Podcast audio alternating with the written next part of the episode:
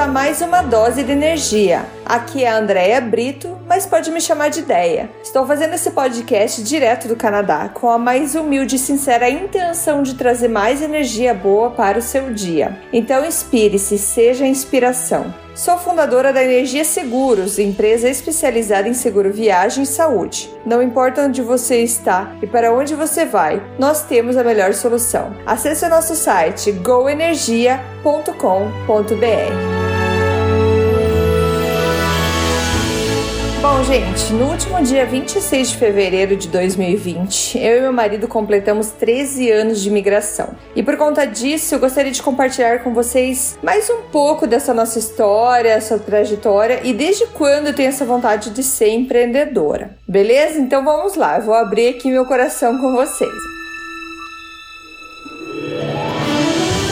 Foi em fevereiro de 2007 que saímos do Brasil, eu e meu marido, para a nossa nova vida no Canadá. Vendemos tudo, ou melhor, o pouco que tínhamos no Brasil e era com essa pequena quantia de dinheiro que começaríamos a nossa vida. Entramos no Canadá com o visto de residentes permanentes. Foram mais de 12 meses para conseguir esse visto, pois, como fizemos o processo pela província de Quebec, além de vários critérios de seleção que precisávamos para alcançar esse objetivo, falar em francês era um dos principais. Então, foi um ano de curso intensivo de francês, não sabíamos nem o alfabeto para começar. Tínhamos aulas praticamente cinco dias por semana à noite após o trabalho e em casa eu colocava nas paredes expressões e desenhos da fonética de francês quebequense para que praticássemos cada vez que olhasse naqueles papéis. Então, quem fosse na minha casa naquela época ia ver um monte de papel colado na parede. Foi um projeto intenso, onde colocamos toda a nossa expectativa do futuro e imigramos juntos com os nossos primos, o Rodrigo e a Débora Vidal. Eles foram os responsáveis por nos mostrar esse caminho. Já tínhamos a ideia de sair do Brasil, mas o país de destino foi definido em 2006, quando a Débora falou pra gente sobre o Quebec, no Canadá. Eu e meu marido nos casamos em 2004,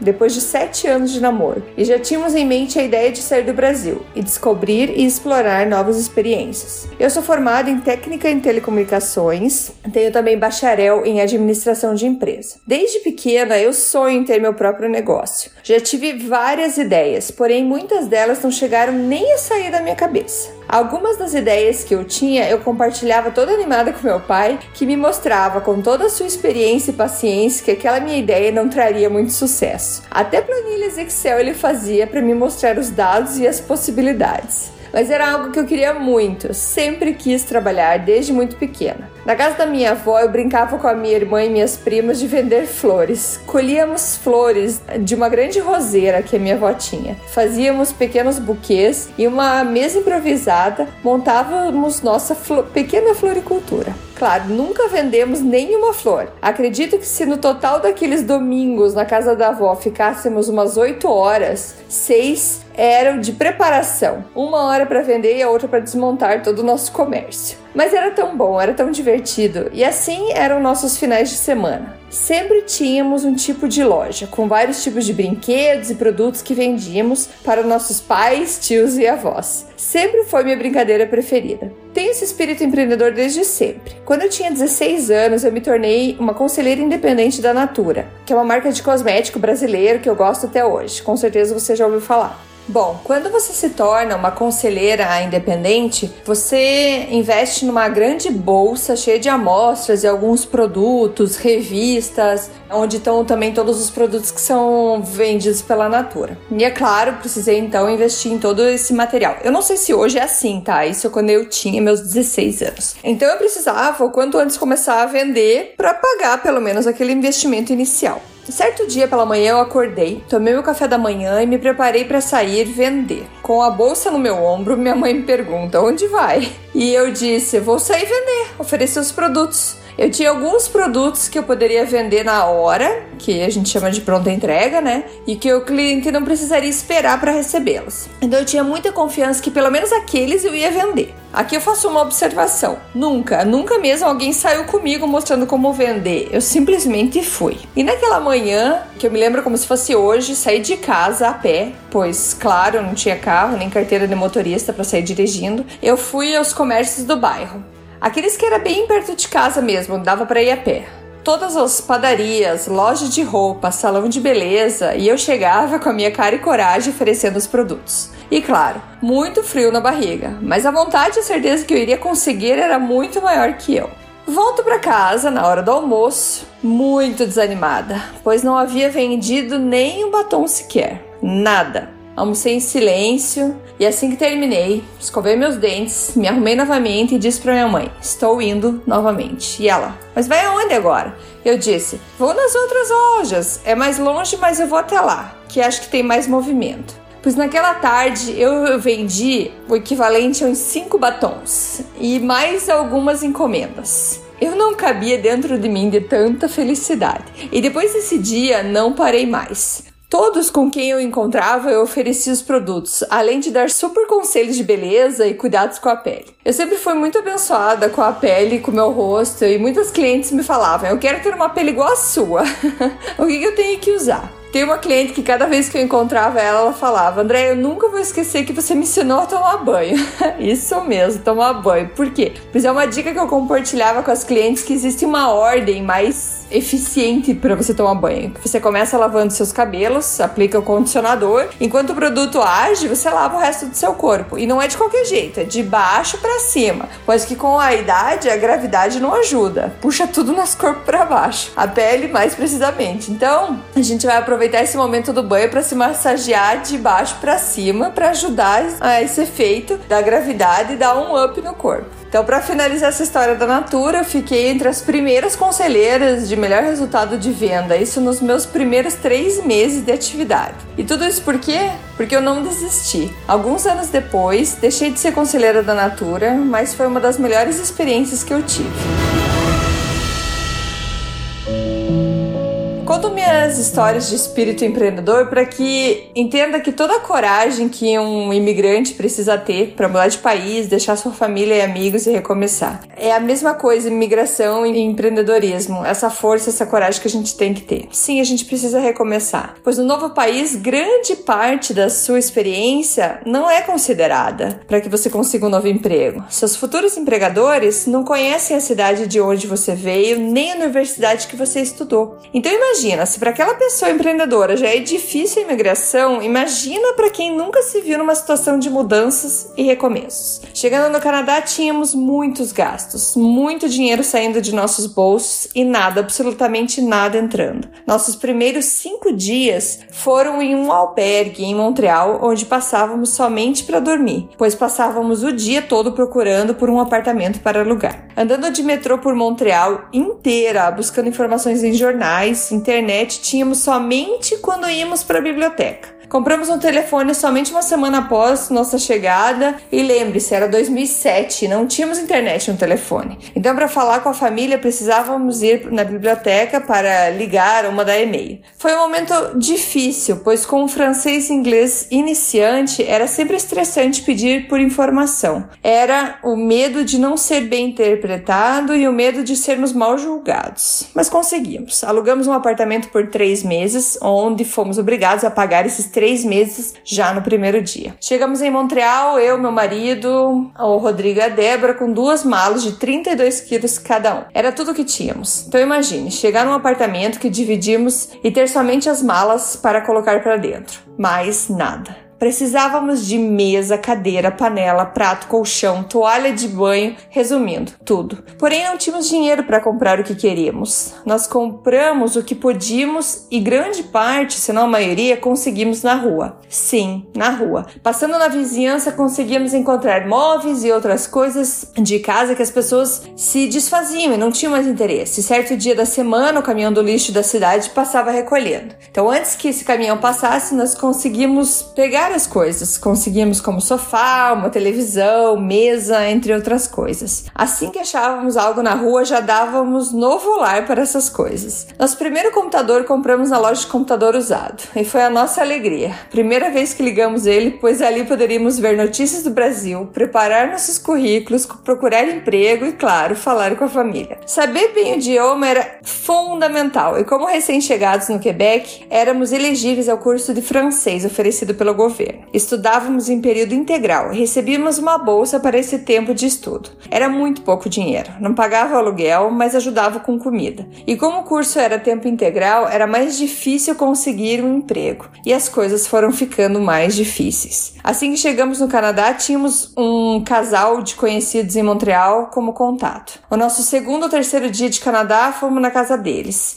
Nessa época, eles ajudavam a gente, às vezes recebendo a gente para almoçar, e era sempre uma alegria, pois era a nossa família. Eles são um casal que era parte da, da família da, da minha mãe, é, distante da gente, mas que ajudou muita gente. Nós somos muito gratos por eles, por esses primeiros dias que ajudaram muito. E também era a família que a gente tinha por perto, então foram as primeiras pessoas que a gente conheceu, conhecemos lá mesmo, e descobrimos com eles que também eram imigrantes, que existiam lugares que ajudam pessoas com poucos recursos financeiros e que em certos dias da semana poderíamos nos apresentar lá para receber algo como uma cesta básica. A gente chama tipo de banco alimentar. E foi assim que descobrimos estabelecimentos com voluntários trabalhando para separar e entregar alimentos para os mais necessitados. Nunca, em momento nenhum, antes de sair do Brasil, eu imaginei que eu iria passar por uma experiência dessa. O novo imigrante sabe como passam rápido os primeiros dias de chegada. É muita coisa para fazer. Novos documentos, nova casa, muitos detalhes que, por mais organizado e planejado que você seja, sempre tem coisas que você não esperava. Na verdade, muita coisa. Com o tempo passando rápido, nós só estudando e sem receber nenhum dinheiro, nossa reserva, nossa poupança estava diminuindo muito rápido. A ajuda com a comida foi essencial para o nosso sonho de morar no Canadá. Não tínhamos carro, então era de metrô e ônibus, muitas vezes mais que uma hora para buscar uma mochila cheia de comida. E tinha de tudo um pouco: legumes, verduras, iogurte vencido, pão fatiado com mofo, e nós aproveitávamos tudo. Foi aí que aprendi a importância de cada pedaço de comida. O pão com mofo nós cortávamos a parte que tinha o mofo e comia o resto. Dos legumes, muitos que eu nunca tinha comido no Brasil viravam tortas e saladas. Lembro de alguns momentos nessa falta de dinheiro que me marcaram e que hoje vejo que foram marcos de mudança na minha vida e amadurecimento. Um deles foi quando estávamos andando pelas ruas do bairro que morávamos e comecei a chorar. E disse para o meu marido: Eu sabia que seria difícil, mas não tão difícil como está sendo. Não tinha dinheiro para comprar um refrigerante na rua, uma bala, um chocolate, nada. Outro momento foi na hora de jantar, onde só tinham os legumes para comer. E eu nunca gostei de comer muito legume. Ainda mais alguns legumes e verduras que eu nunca tinha visto na vida. E naquele momento me levantei da mesa como uma adolescente e saí chorando e falando que eu não aguentava mais aquilo e que eu não queria comer esse tipo de comida. Eu me lembro até hoje dessa situação. Eu me senti muito mal. Morávamos ainda com os primos Rodrigo e Débora. Estávamos nós quatro na mesma situação, com a mesma janta para comer. E naquele momento eu vi que eu precisava mudar. Eu precisava na verdade, crescer e a força para conseguir algo melhor surgiu de uma maneira intensa. Mas como trabalhar se meu francês ainda era muito limitado? Eu entendia muito bem o que falavam, mas para me expressar estava complicado. Lembro de fazer entrevista por telefone para um banco e estar ali com toda a bagagem, toda a experiência, toda aquela certeza de que você é mais capaz para aquela vaga, mas não saber como dizer é bem complicado. Lembro da moça ainda elogiar o meu francês, acho que foi o primeiro elogio que eu recebi. Mas claro, não tive oportunidade e não julgo a empresa que não me contratou. Eu não consegui me comunicar, como que eu iria falar com os clientes? Precisava continuar estudando muito. Mas e aí, como trabalhar? O dinheiro acabando, então me veio a ideia de trabalhar como manicure. No Brasil, como em qualquer lugar do mundo, nós mulheres gostamos muito de ter as unhas bem feitas. E antes de migrar para o Canadá, uma coisa que eu sabia é que era caro pagar para fazer manicure e que ainda assim a maneira de como era feita não era como nós brasileiros estávamos habituados. Sabendo disso, um mês antes da imigração, ainda no Brasil, eu fiz um curso de manicure com o objetivo de pelo menos fazer bem a minha unha mesmo. E não é que me serviu para começar o meu primeiro empreendimento? Foi no curso de francês que comentei com uma amiga brasileira, colega de classe, que eu sabia fazer unha. Ela ficou encantada e já quis que eu fizesse para ela. E ela me incentivou a trabalhar com isso e, claro, cobrar pelos meus serviços. E ela então, Fernanda, que hoje mora nos Estados Unidos, foi a minha primeira cliente e depois começou a me indicar para suas amigas, que me indicaram para outras amigas e quando eu vi tinha muitas clientes para atender na região inteira de Montreal, tudo por referência e indicação. eu atendia a domicílio. Eu ia até a cliente para fazer sua manicure e pedicure. Dependendo de onde a cliente estava, eu levava quase duas horas para chegar na casa da cliente e mais duas horas para voltar para minha casa. Era muito cansativo, mas eu gostava. Eu gostava de deixar a cliente feliz com resultado e feliz de poder fazer manicure à moda brasileira. Eu gostava do tempo de conversa com as clientes, aprendi muito com todas as minhas clientes. Serei sempre muito grata, Fernanda, pelo empurrão que me deu e grata a todas as minhas primeiras clientes que tiveram uma enorme paciência comigo, pois eu levava muito tempo para terminar o serviço. Porém, essa data para parar com esse trabalho estava se aproximando, pois em julho de 2007 eu descobri que estava grávida. Eu trabalhando como manicure e meu marido desempregado. Com a barriga crescendo, já não podia atender mais clientes que gostariam de fazer pedicure, por exemplo, pois a posição que eu precisava ficar para poder exercer esse trabalho não era saudável. E por não poder mais fazer pedicure, muitas clientes foram me deixando, falando que só manicure não adiantava, que gostariam dos dois serviços.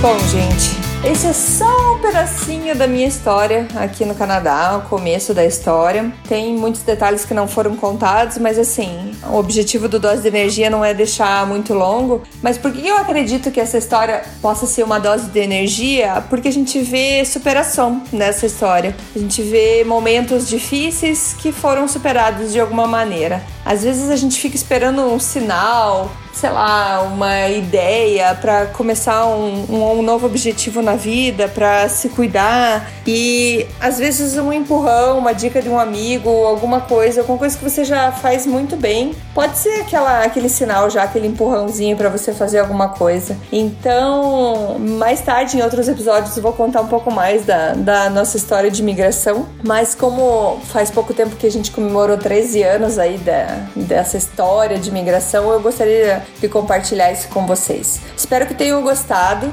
Lembrando que meu, meu Instagram é dea.brito, com dois T's, dea.brito. Pode mandar mensagem para mim por lá ou pelo Dose de Energia mesmo também no Instagram. Vou ficar bem feliz de saber se vocês estão gostando do assunto, se é interessante eu contar um pouco mais sobre a minha história de imigração. E logo mais trago mais notícias ou mais assuntos para o nosso dose de energia. Muito obrigada mais uma vez por tanto carinho, por estar aqui comigo e gostou? Compartilha com teus amigos. Vamos deixar mais gente ficar sabendo dessa dose de energia. Beleza? Beijo para todo mundo. Até mais. Tchau, tchau.